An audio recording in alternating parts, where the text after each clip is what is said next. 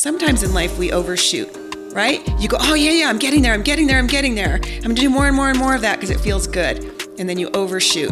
You go, oh, wait, nope, that's too much. I need to turn back around. And it's about finding that that center, that middle, creating that beautiful picture. And sometimes we go, oh, that one's done. I'm going to overlay a different one. And maybe that's the different parts of your life, but the center has to come together.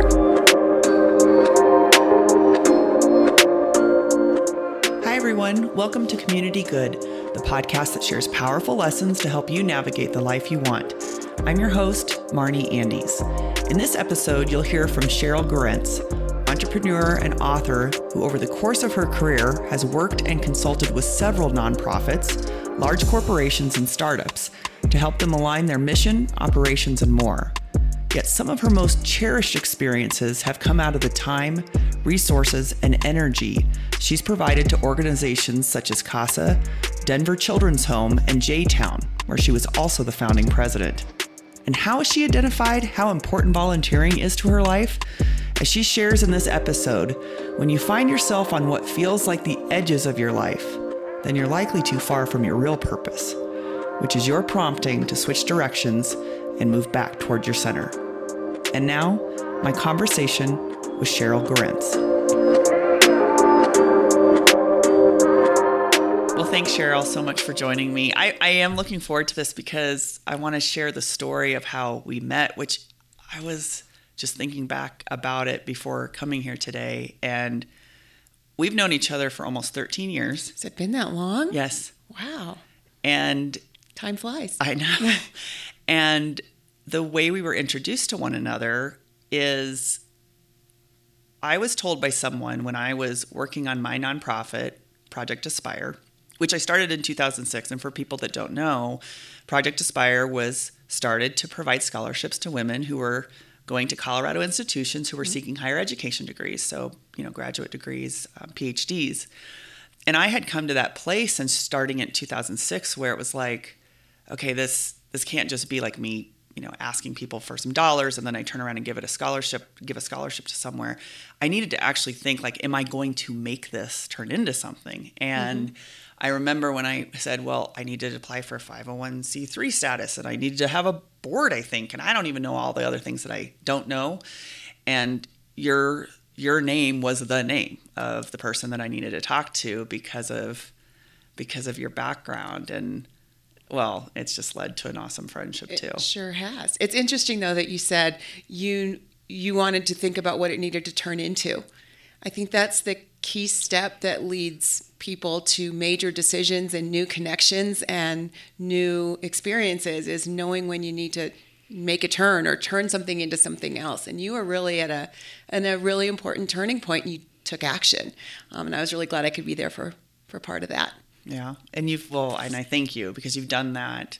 Well, now over time, I've, I've come to learn how much you've done that with so many organizations. yeah. I mean, you've you had at one time you were you've done consulting throughout your career. You've worked for organizations in a leadership mm-hmm. capacity, and you've done all of this. I mean, I mean, what even got you started down that path?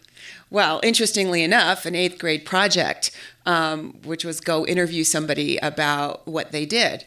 And I chose my grandfather, my poppy, and he was a wage and salary consultant um, for the IMF and the World Bank. And he was telling me all about how he's consulting, and every project was different. It was people and math and writing, and I was like, okay, that's me. That's what I want to do. So starting in eighth grade, I knew I wanted to be a consultant. Didn't know exactly what kind, but I knew I wanted to be a consultant.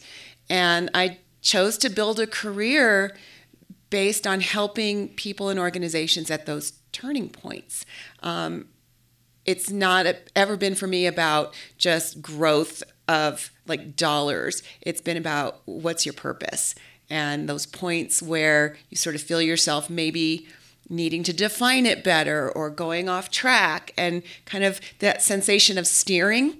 And that's where I get involved. And usually people have elements that they know, um, things that they see they want to aim at, but the the it the what do I want it to be or what is imp- what is the it that I want my life to be about isn't real clear and I like helping create that clarity. Mm-hmm. Well, I mean, that was a lot of the work that we did together. It was almost like design sh- sessions, I would mm-hmm. describe it, where it was, yeah, who do you want to be? What does this organization want to be? What is it actually doing so that you know who you're actually um, seeking to help support it? How right. do you get people involved? And how do you create that alignment? If you've got this vision of helping, what are all the pieces? Um, and how do you bring the people in once you've identified what you need? Then you go to where are the gaps and how do you find the people and resources to fill those gaps so that you get a real clear picture and everything's working together to help you meet your mission? Again, whether it's personally or a nonprofit, which I've done a lot of work with, or organizations that have been my clients. That's that common thread. And when organizations and people can get clarity about where they're aiming, um, it all starts to come together. See, this is where even the turning point in our relationship, the more I started to know about you, which was, again, when I was first introduced to you, it was um, this woman that has a wealth of knowledge, business acumen, like she can help you like get your stuff together. I mean, that's really what it was. And it was like work with you, but but then over time what I learned was just how involved you are in the community and I understand the project where this came from and you wanting yeah. to help people organize. Where has all the just want to volunteer and be out in the community? Where's that come from? Um, I was raised that way. I saw my parents constantly involved in organizations and helping people um, in a wide variety of areas. And for me, that was just always part of what you do. Um, and I'm very proud I've raised my kids that are that way, and my husband is that way, and I'm friends with people like you who are that way. Um, I just really believe that there's nothing better to feel good about yourself and the world than to go out and help others. I mean, everybody needs it in some way, right? Um, sometimes it's um, you know, I've been on, uh, my passion has always been working with kids who are in pretty difficult situations, mostly teens and young adults. I say kids, but most of them have had really hard childhoods.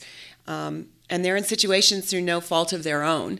And so I've searched out organizations that do a really good job um, of working with that population for my personal nonprofit activities for the most part. I've been on the board of Denver Children's Home for years and years, done a lot of fundraising. Um, I just got involved with an organization called Dry Bones that works with teens and young adults who have experienced homelessness. Um, I'm involved with a program called the Realness Project that's working with people who are incarcerated and formerly incarcerated. Usually there's a reason. Um, they don't have the support or the resources or the life lessons that help them make good choices. Um, but a lot of them want to learn how to make good choices, and I like to be involved in things like that. So that's been my personal um, kind of nonprofit focus and CASA, where I've worked with directly. Because um, at various points in my life, I've tried to figure out what's my it. Where am I trying to aim? Um, and sometimes I get so caught up in the board development, which I love and I do a lot of. I still do a lot of that. Um, and the running organizations that I get too far from my center. And I realized, nope, you need to pull back. You need to do something that is one on one and directly making a difference for people who need it. Um, and it's not entirely selfless, it's almost selfish because I get so much out of it. So I've also been involved in, like I said, in organizations like CASA, um, where I'm a court appointed special advocate and I um, help create stability and um, really create relationships with teens who are in the foster care system. Can you talk about a specific? I'd love to get into CASA because I think I, I hadn't heard about CASA until until you until I, I just talk incessantly right. about it. Well, yeah. but it, it's yeah. it's a it's incredible the work that is done through CASA. But it really is. But I so maybe set it up as to what is CASA? You've already talked just, I mean, a lot, a little about it right there. But what is CASA? What do they do? And then let's get into specifically like what have you been doing in CASA? Oh boy. Okay. So CASA is a nationwide organization, court-appointed special advocates of volunteers um, that are appointed by the court. So we report to the court, and we get put on a team of professionals who are assigned to a case of a kid, usually a dependency neglect case. So, a kid whose custody is typically with the state, maybe they're with their parents, but there needs to be some oversight. Um, generally speaking, in difficult situations through no fault of their own. The CASA's mission is to advocate for that child. So, the CASA is working with uh, a caseworker, like a Department of Human Services caseworker and a GAL or a lawyer for the child, all with the very best of intentions. Great people. They are working very hard for very little to help kids, but they're overloaded. They have dozens of cases. They maybe can see this kid once a month at a meeting where you have a kid sitting at a table with eight adults, everybody talking about the kid. CASAs really get to have a relationship. Our our responsibility is to get to know that kid and their life experience of what they're in right now, make sure they're safe, help work towards stability, do some of the things that caseworkers and GALs can't. I mean, we still can't bring them into our lives. They're not our kids. We're not the foster parent, but we're we're stability. Some of these kids go through caseworker after caseworker after caseworker and lawyer after lawyer, again through no fault of their own or the caseworker in GAL, the CASA sticks with the kid. We become the person who knows them. We become the person who celebrates birthdays with them, who takes pictures, who remembers. I've had a CASA kid say to me, You know, I've moved three times, and once upon a time in art class, I did a picture of Einstein. I wish I still had that. I said, mm. Matt, I don't have that picture and we'll never get that picture back, but I have a picture of that picture. I remember. And these kids lose their history over time in many cases, and the CASA can help, at least my style of being a CASA can help maintain that. So I've been able to help get kids back with family and out of foster care. I've been able to work with a case that we were pretty sure the, the mother had Munchausen by proxy, and I was able to help get that kid to medical care when mom um, was not handling that appropriately. Um, I've ended up with some very special people people in my life because of CASA. Um, their case ended, and I was able to get a little more involved with them, and they basically ended up being my kids. Mm-hmm. So, um, full spectrum. Not every CASA does that, but this organization is incredible and has connected me with um, some very important people in my life and given me the opportunity to make a difference for a lot of young people, one of whom is coming to my house this afternoon, which I'm very excited about. Oh, I want to talk. I want. I definitely want to get into that more because I, I know to your point, that's not necessarily how every casa. Um, yeah, they don't all stay in touch. Relationship happens exactly. Yeah. Um, but you said something just a while back that was even about that. In some cases, this is um, not just selflessness, but it's selfishness. And I want to get into that a little bit before yeah. talking specifically about some of the relationships you've built, and obviously that you have kids out of this as well. Yeah. Um, why? Why do you say it that way? Because I think it's at the heart of maybe part of what drives some of us to want to give our time or give our energy or give our finances mm-hmm. into some of these organizations. But so talk talk to me a little bit about the selfishness of part of it. Yeah. yeah. What do you get out of it? Yeah. It's a really hard when people just gush over, oh my God, the things you've done for people. Um, because I do feel like it's so rewarding for me. Um, it is part of my life plan and my path. It's what I need. It makes me feel fulfilled to be able to help someone see their path, to take some of those consulting skills or those kind of the things we've done together and do it with someone whose parents maybe didn't know those life lessons themselves, who wasn't able to provide guidance, and to be a friend and a guide. And I feel proud of my ability to sense what somebody needs. So it makes me feel powerful and knowledgeable, and I like sharing my knowledge. But most of all, there's just something that makes my heart happy about seeing a young person who is struggling start to succeed.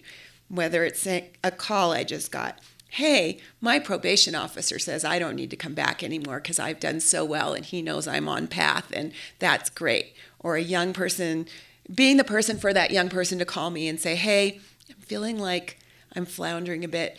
Can I can I come hang out with you and we can talk through things? Yeah, I'm helping them, but it's also honoring the things about myself that I feel good about and it gives me validation that I can offer something.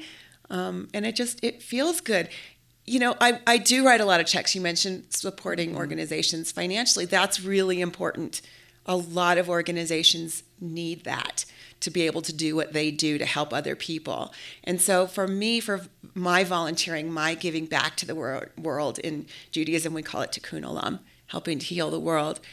I look for a combination of things. I want to be able to give money where I can to organizations like Project Our Town or Realness Project, or, or I'm sure I will support Dry Bones and some others um, in CASA um, because they need the money, and in kind donations and board development to help them be better organizations or being on boards because I've been on a lot of boards as well.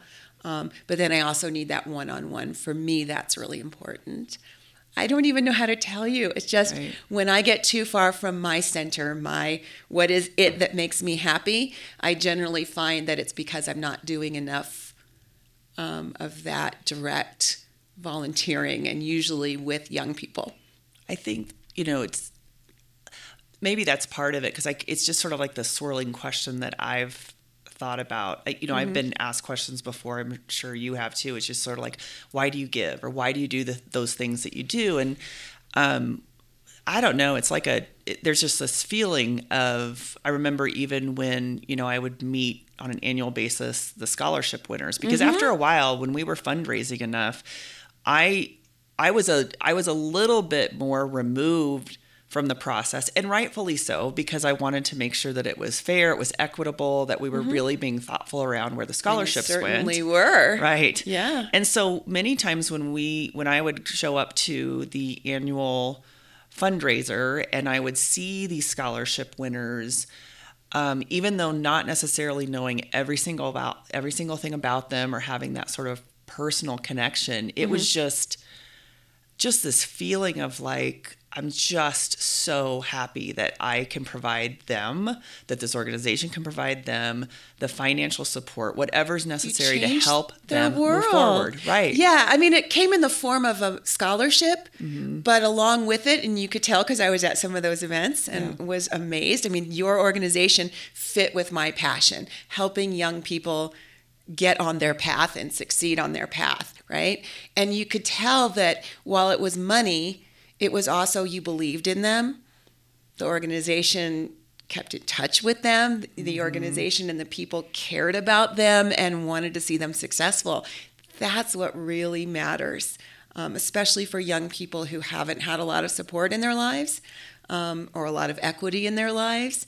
It's right. it, it's it's huge. Well, I think it's such a piece here too because I, you know, I've had guests on my show so far. We've talked about things like you know careers and how do you make changes or if you're thinking about doing something different and mm-hmm. i i'm wondering if there's some sort of intersection here which is you know for someone who's listening right now thinking that there's something maybe that there's something missing or something doesn't feel right and you've been yeah. talking about it as not being or being too far from your center mm-hmm. I have a, I actually use a model for that. And it's funny because it applies, it's applied in board development, it's applied in my business consulting. I even shared it with um, a young man at, at Dry Bones last night. Um, he had experienced homelessness as a teen. He'd had a CASA. He'd been in foster care. And he said something about he had figured out how to turn his life around. And I said, Funny you should say that um, because that really fits with this model that I keep in my mind that helps me know when I need to turn. I don't know, when you were a kid, did you play with a spirograph? Yes. Well, probably lost most of the little pieces and stuff. well, right. So it, think but... about a spirograph. I use this as sort of a life model. Um, it's got a frame, right? right? We all have a frame in our life. There are limits, there are boundaries. We operate within a frame. But then you have all these little round pieces, like little gears you can choose. Do you want the big gear? Do you want the, the small gear, the weird shaped gear? We don't really know what picture it's going to create. And that's kind of our goal to create a pretty picture. Um, and depending on which gear you pick and which hole you put your pen in, and you start moving it around the framework, it starts creating this design. And over time, and in our lives, and in our businesses, and in our relationships, we start defining as we go out to the frame what that it is in the middle. We don't know whether it's going to be a circle or it's going to look like a flower or it's, you know, what the shape is going to be. But as we get to the outer boundary and near the frame, we start to feel like, oh my gosh, I need to turn. I need to make a turn, and you go back towards your center. Sometimes in life, we overshoot, right? You go, oh yeah, yeah, I'm getting there, I'm getting there, I'm getting there. I'm going to do more and more and more of that because it feels good. And then you overshoot. You go, oh, wait, nope, that's too much. I need to turn back around. And it's about finding that that center, that middle, creating that beautiful picture. And sometimes we go, oh, that one's done. I'm going to overlay a different one. And maybe that's the different parts of your life, but the center has to come together. And it is a feeling of when you've gone too far from what makes you comfortable or from what you're good at or for what is fulfilling to you or for what works in your life. And we have to make a turn and go back towards center. And so um, this this man was was kind of nodding and going like this, and he's talking about building a tattoo business. I said, so. You know, maybe one of these days my kids would like me to get a tattoo. And if I do, it'll be a spirograph of some sort. And he's like, I'm going to draw something for you. And it was like, okay, that's awesome. my life coming together. That's my sign that this new organization is a good fit. And I've really been in a turning point in my life recently where I've made some choices about um, you know, I, I, had I had made some career choices and I had been doing a lot more work stuff, and I'm like, wait, that's getting to be too much. I want to move back towards some nonprofit, and I had had some really intense nonprofit volunteer experiences, and so it kind of calmed down for a while. I was like, nope, I'm ready to get back into it, and I'm feeling like I'm I made a turn and I'm headed more towards the middle now, which feels really good. Yeah, well, that centerpiece. I mean, we'll. Yeah. I mean, well, I should.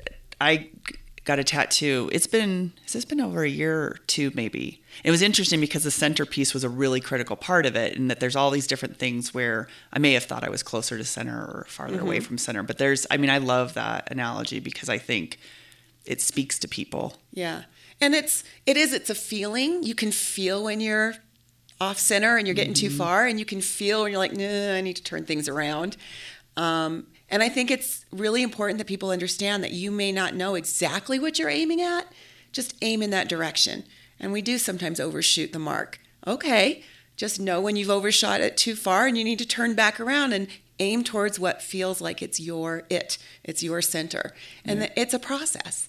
Uh, you know, I, I, for one, don't want to stay in the middle all the time. I want to find new things and make changes, um, but I want to do it in that context yeah. where it's it's not completely crazy. It's kind of filling in the, the, that picture. Yeah, I, I could see that. I mean, where some people say, well, if you're in the center, that must be that calm place. That must be um, contentment. That, but the learning and the growing is when you're actually doing some of these big swoops outside of that, trying yeah. to figure out what's the right fit. Yeah.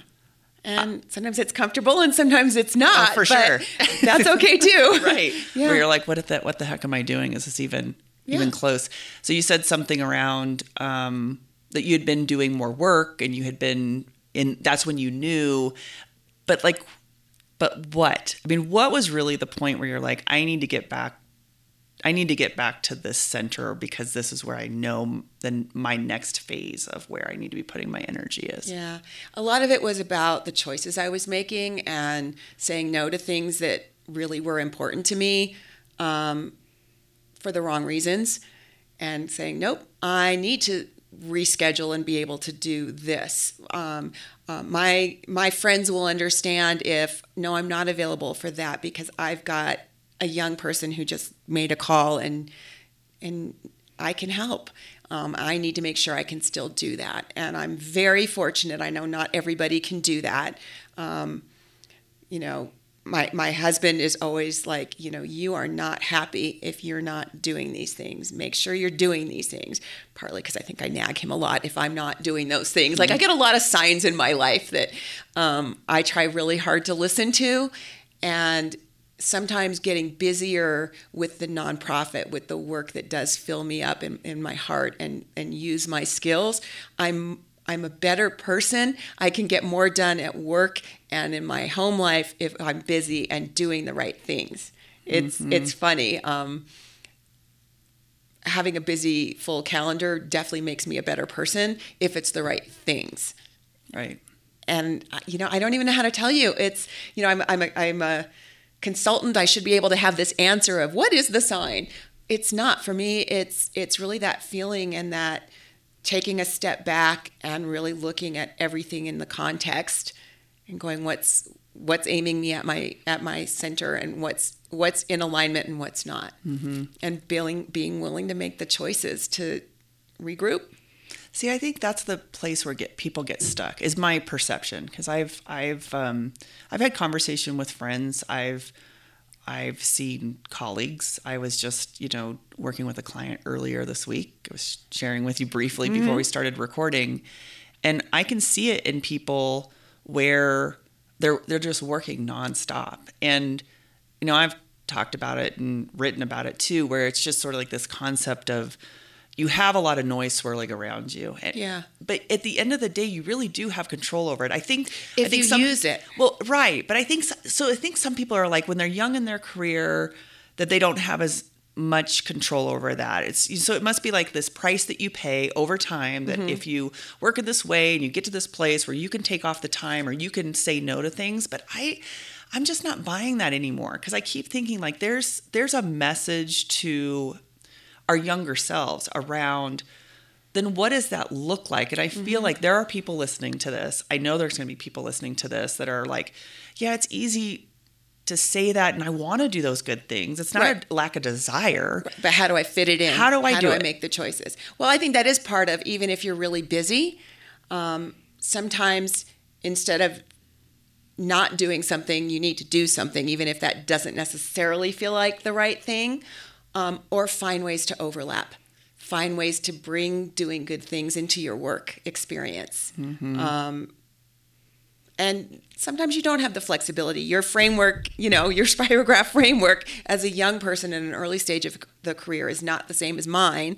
Um, more towards the end of my career, um, certainly. But you can build. You can do a small thing. Um, there's a great organization that uh, I'm really proud to be part of called Project Our Town um, that really understands that and offers a variety of different volunteer opportunities. If all you've got is one or two hours on a weekend and you don't want to go do the legwork and find an organization where you can volunteer, or you can't make a commitment on a regular basis, but you know that doing something good for the community, community good, mm-hmm. is going to make you feel better. So it's selfish as well as selfless to go help others. They offer a variety of things where you can just drop in, help out, um, whether it's making emergency bags for people who are living on the street or um, school back filling up school backpacks with school supplies. You don't have to pay anything. You don't have to bring the supplies. You show up and you assemble backpacks that are going to kids who are in facility schools. Or um, packing bean soup for other nonprofits that feed the hungry.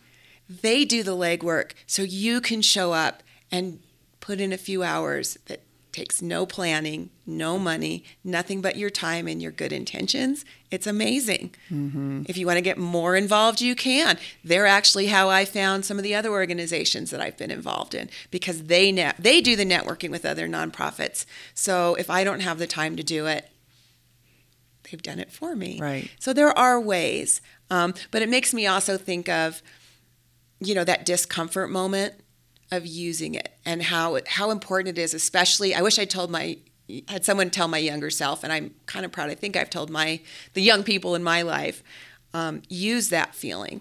Sometimes we don't know what it is, but we know what it isn't. And if you can define what it isn't, you do know know, know more about what it really is. Right. It it's helping you turn towards that center part of your your puzzle. Um, I've also kind of thought of that as kind of the quantum physics of life planning.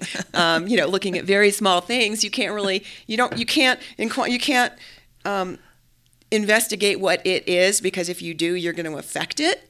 But sometimes you can figure out what it is by looking at what is around it Yeah. and knowing, well, is that close to it or is that not it? Yeah. That's an okay thing too. one of the many reasons I love you is your analytical brain. yeah, I always try to fit that in.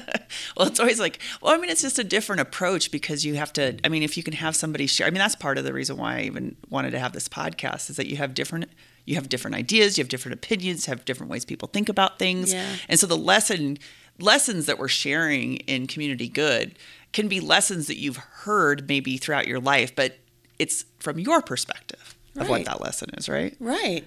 Um, you know, that's that's I think the theme that runs through my consulting and my kind of my vision on life and um, kind of the spirograph and quantum physics of life planning is, you know, we all have information, and it's you know, what do I know? What do I need to know? And how am I going to get it? Mm-hmm. And that works at any stage of life. What do I know? What do I need to know? And how am I going to get it? Some people call that a gap analysis and then strategic planning, but it's really simple. And we can do it with with when we're in that place of I'm comfortable, I'm at my best, and we can do it at that place where I'm uncomfortable, I'm not at my best, something's missing. The same questions work. Yeah, I actually think that that's a, a key point what you were saying around this that actually does relate to volunteerism because um, I'll go back to the whole I'm too busy or I'm trying to chase a career and I maybe don't have time to do these things. I've often shared with people that the the beauty of volunteering, whether you're giving your time or going in and you know volunteering, like you said, putting backpacks together or you're putting bags together, or you know you eventually want to sit on a board or you want to have experience being in committees. About networking Yeah. for your future that you can do that way. Yeah. There's networking. There's you know maybe you're wanting to move up in management and you're in your the company that you're in or the role that you're in, but you're not getting that experience at work. Go get Go it. at get it at volunteer Right. opportunity. Absolutely. There's so many organizations out there that have leadership opportunities. I think that's a great point, Marnie.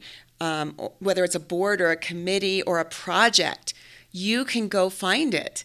And yes, it can be a resume builder. It can turn into a career. I know a lot of people who've started out in nonprofits um, and turned it into a career, not even necessarily in nonprofits, but something they learned or people they met or a community they became experienced in or a function that they, they learned, a skill. Yeah, it, it, it all comes together. Yeah, you're making me think of the fact that, I mean, just even right now, it's like the amount of connections that I have in my life because of volunteerism or nonprofit work may outweigh. Right. Yeah. It may outweigh the colleagues or other networking that I've had because of working for an organization. Oh, me too. Absolutely. My my best peeps are Mm-hmm. from nonprofit related connections. Yeah. Absolutely. which is all an, that's another reason i mean i think there's so many things here where i mean we're talking about giving back and what that feeling sort of you know feels for the person mm-hmm. themselves but there's so many things there's things that there's skills that you could learn logistically because it makes you a better person or a professional but the other thing is the life the friendships that can be gained by just getting Yeah. involved with these organizations So true. Yeah.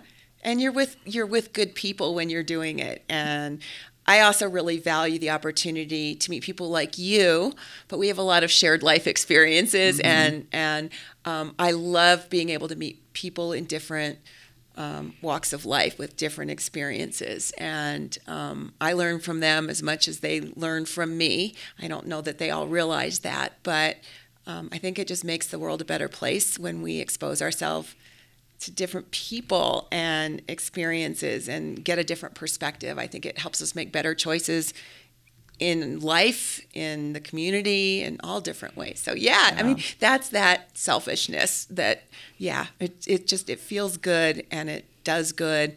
Actually, that's what Project Art is. Do good, feel good. That's Project Our Town's Okay. like logo, um, and it's just so perfect. Um, Well, and that selfishness, I mean, I think that's the piece where there's probably been more talk, I think, recently about around the importance of self self care and being mm-hmm. really mindful of what you need as a person. So I think, you know, in this case, even though we're using that word, I mean, too many times it gets sort of that negative connotation applied to it. But in this case, it's it's good for that. You need Yes. this kind of connection Yeah. with people, with organizations, something bigger than yourself. Absolutely. I was explaining to a friend last night after I, I, w- I had this great conversation um, with somebody who's had a very difficult life experience. And I was like, God, I was just, I was so into it. It felt so good. I don't usually talk like that. He was talking. It was so much fun. And she looked at me and she goes, You got to be present for that hour. God, you're right. I had nothing else swirling in my head. I was not thinking about what time it was. I was in the moment. That's my kind of meditation. I'm not very good at, you know, true meditating. And I know a lot of people talk about self care of, you know, your breathing and your meditation mm-hmm. and you're focusing on yourself. That, that I don't, I, can't, I haven't figured out how to get there. But that hour, that mm-hmm. that for me was was being present. My my friend knew me right away. She's like, "Yeah, that's right. that's what that was." I was like, yeah. "Oh my god, that felt so good." That was like I came out so relaxed and happy. It was wonderful. Well, I right there. You just showed another example because I think people need to hear that too. Of course, I've had Lisa Woods on the podcast. yeah, We've talked great. about meditation and I think that's a, a piece that you can get that feeling, you can get that sensation, you can get that self care in other ways, not just not just maybe the one way you've Agreed. been taught or the one way someone's taught yeah. talked to you about it. Yeah, it's important. You just have to find the way that works for you. Yeah. Yeah. So I want to yeah.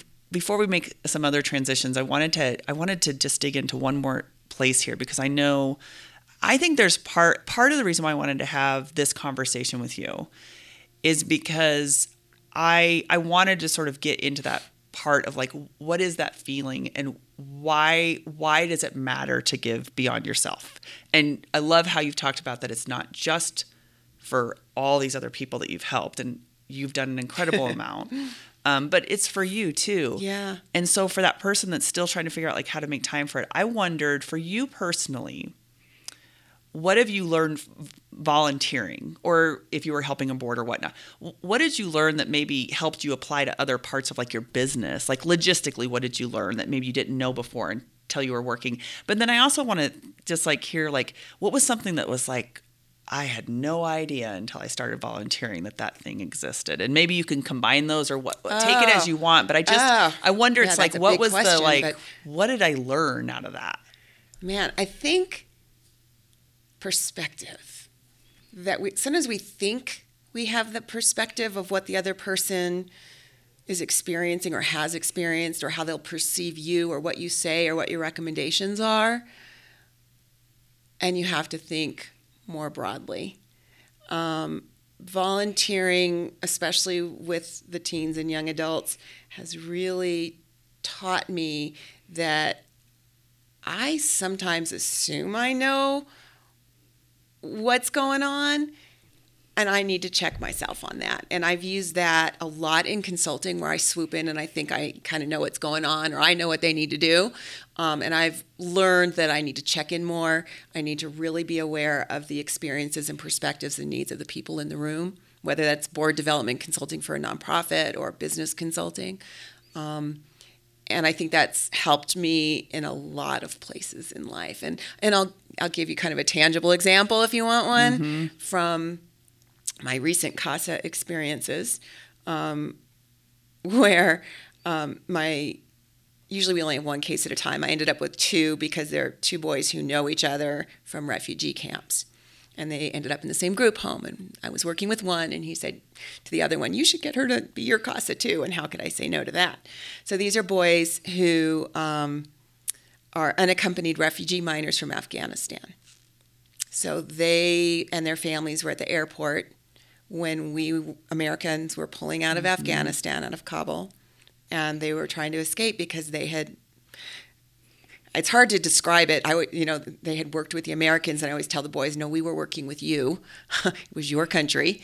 Um, when we pulled out, their families were at risk because they had been working with the Americans against the Taliban. They got separated from their families. Their families are still there. Boys are here. And so these boys, more than anything in the world, what's important to them is getting work, making money, and taking care of their families because the Taliban, of course, will not let women work. Their sisters can't go out of the house or learn anything. Um, their families are cold and hungry and desperate. So these boys want work. So the caseworker and the GAL, again, very well intentioned, are like, well, Sheryl, can you help them do job applications? Sure, I'll help them do job applications. So every time, like, did you do job applications? Did you do job applications? I'm like, yes, we did job applications. Let me tell you what we also did because job applications are not enough. I taught them what email is because employers might email them to follow up on a job application and they had no idea. Taught them what voicemail is because employers may follow up on a with a with a call. They don't know what that is either. Um, taught them what an application is and had to teach them what an address is because apparently in Afghanistan they don't have addresses. So so yes, we are all in agreement these boys need to fill out job applications and go apply for jobs, but there are all these other things that if I hadn't been able to really question and dig deep on what their life experience is and their perspective, it wouldn't have worked. Mm-hmm. We would have put in job applications and 15 employers could have called them, but they would never have known what to do past that. Right. So, d- drilling deep, finding out more about perspective, even if we're all lined up and going in the same direction, doesn't mean we all have the same knowledge base or experience or ability. Yeah, that's a great reminder for me. I mean, I was even thinking about that as um, I've been in and done other work is just like stay curious, stay mm-hmm. curious, don't make yeah. assumptions. But what you've done for those two boys, I mean, I you oh, shared parts and pieces of the story that before. ended up being my boys. Yes, I, I do share them with their mom, but I still think of them I know, still my boys. and I know that that's not like you said at the beginning. That's not that's not normal. No, and that's not necessarily no. what every CASA how that sort yeah, of definitely not. Um, but you know, we've talked a lot about that feeling of when you're on track. I mean, this was my first case. Um, I got assigned in 2011, and I told CASA I wanted to work with teenage boys. I'd raised two boys of my own. Our house was the house all the boys hung out at. Very comfortable working with teenage boys, and I think most people aren't. Um, unless you've as unless you I have two, I have two boys. uh, right, right. I know you are. Um, and I just felt, you know, those were cases that most people wouldn't know how to handle.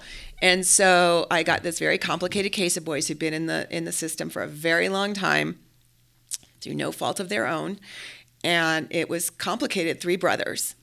And so I had that case for like four and a half years, and they were generally in different places. And I was the only one who was able to let the brothers see each other. I was the only one able to help them see their mother, um, and did a lot of work with their mom too, who also had grown up in the system and had a difficult life. And mom was finally at the place where she could get the boys back.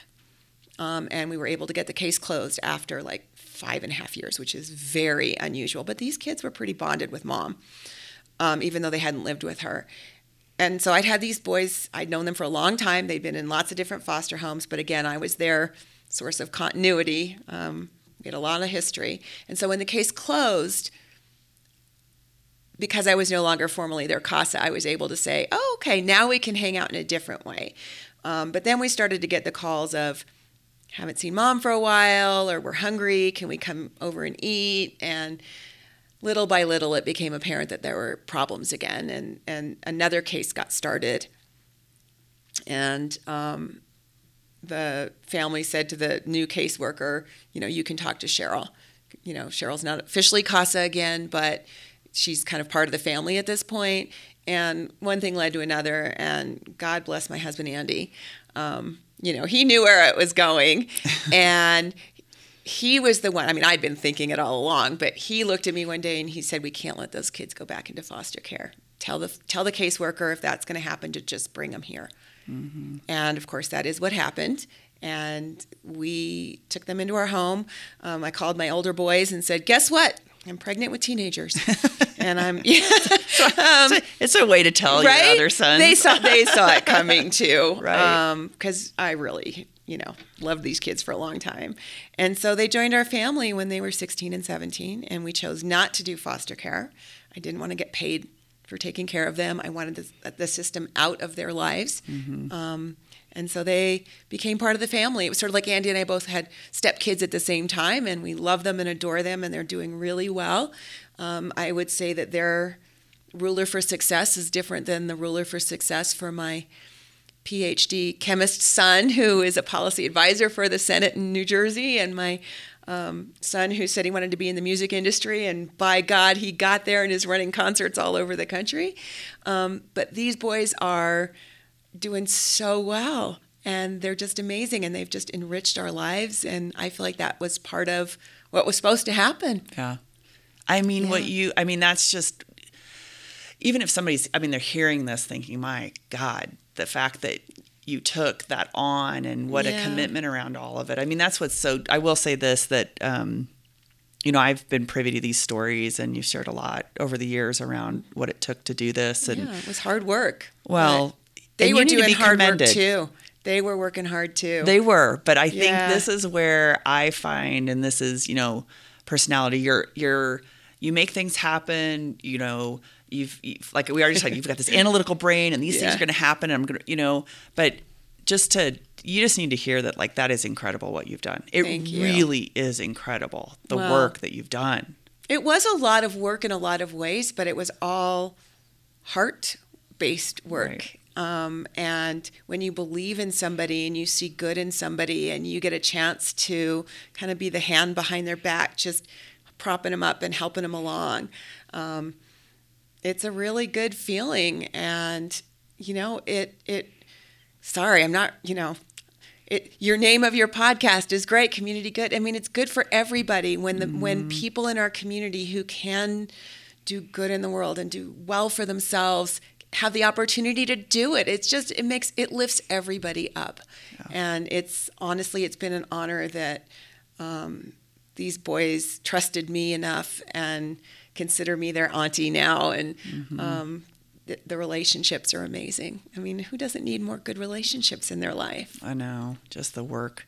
Well, I want to. I we could talk about all kinds of um, volunteerism and other organizations, and we'll I'll, we'll do that before we close out today. But I always ask my guests um, at the at the end of the show if there is a life lesson in general. It doesn't have to be related to what we've just talked about today, but if there's a life lesson that you have been incredibly impacted by, just to give you the space and time to share it with everyone.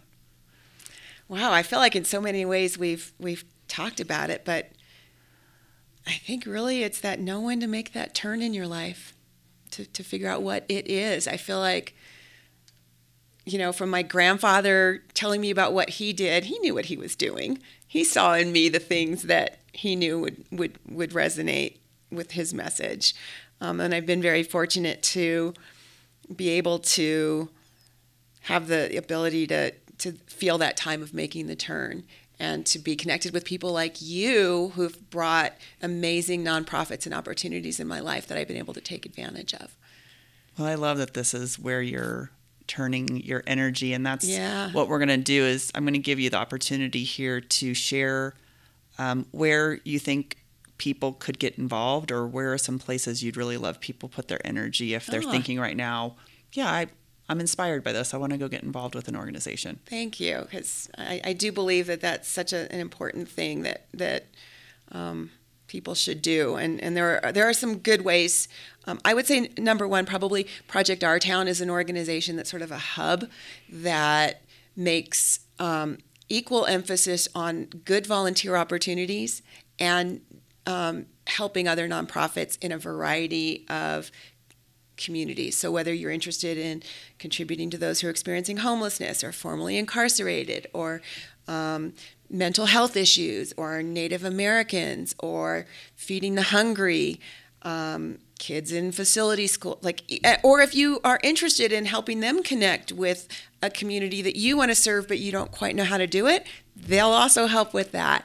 So it's just a great, easy way. It's called Project Our Town, easy to find online, um, run by some amazing people who are very purposeful about making sure that their volunteers have great experiences at the same time that they're doing good. So I guess that would be the first place it's helped me even connect, even though I'm pretty connected in the nonprofit world. Well, thank Yeah. you so much for sharing, and I really appreciate you not only sharing the stories, but just um, taking the time to inspire and remind all of us that it, it, you really just can make a huge difference, even doing small things and sort of building into that. Absolutely. And you just it's going to be good for you. It's going to be good for the people you help, and you never know where it's going to lead, and that's a good thing. Thank you. Thank you.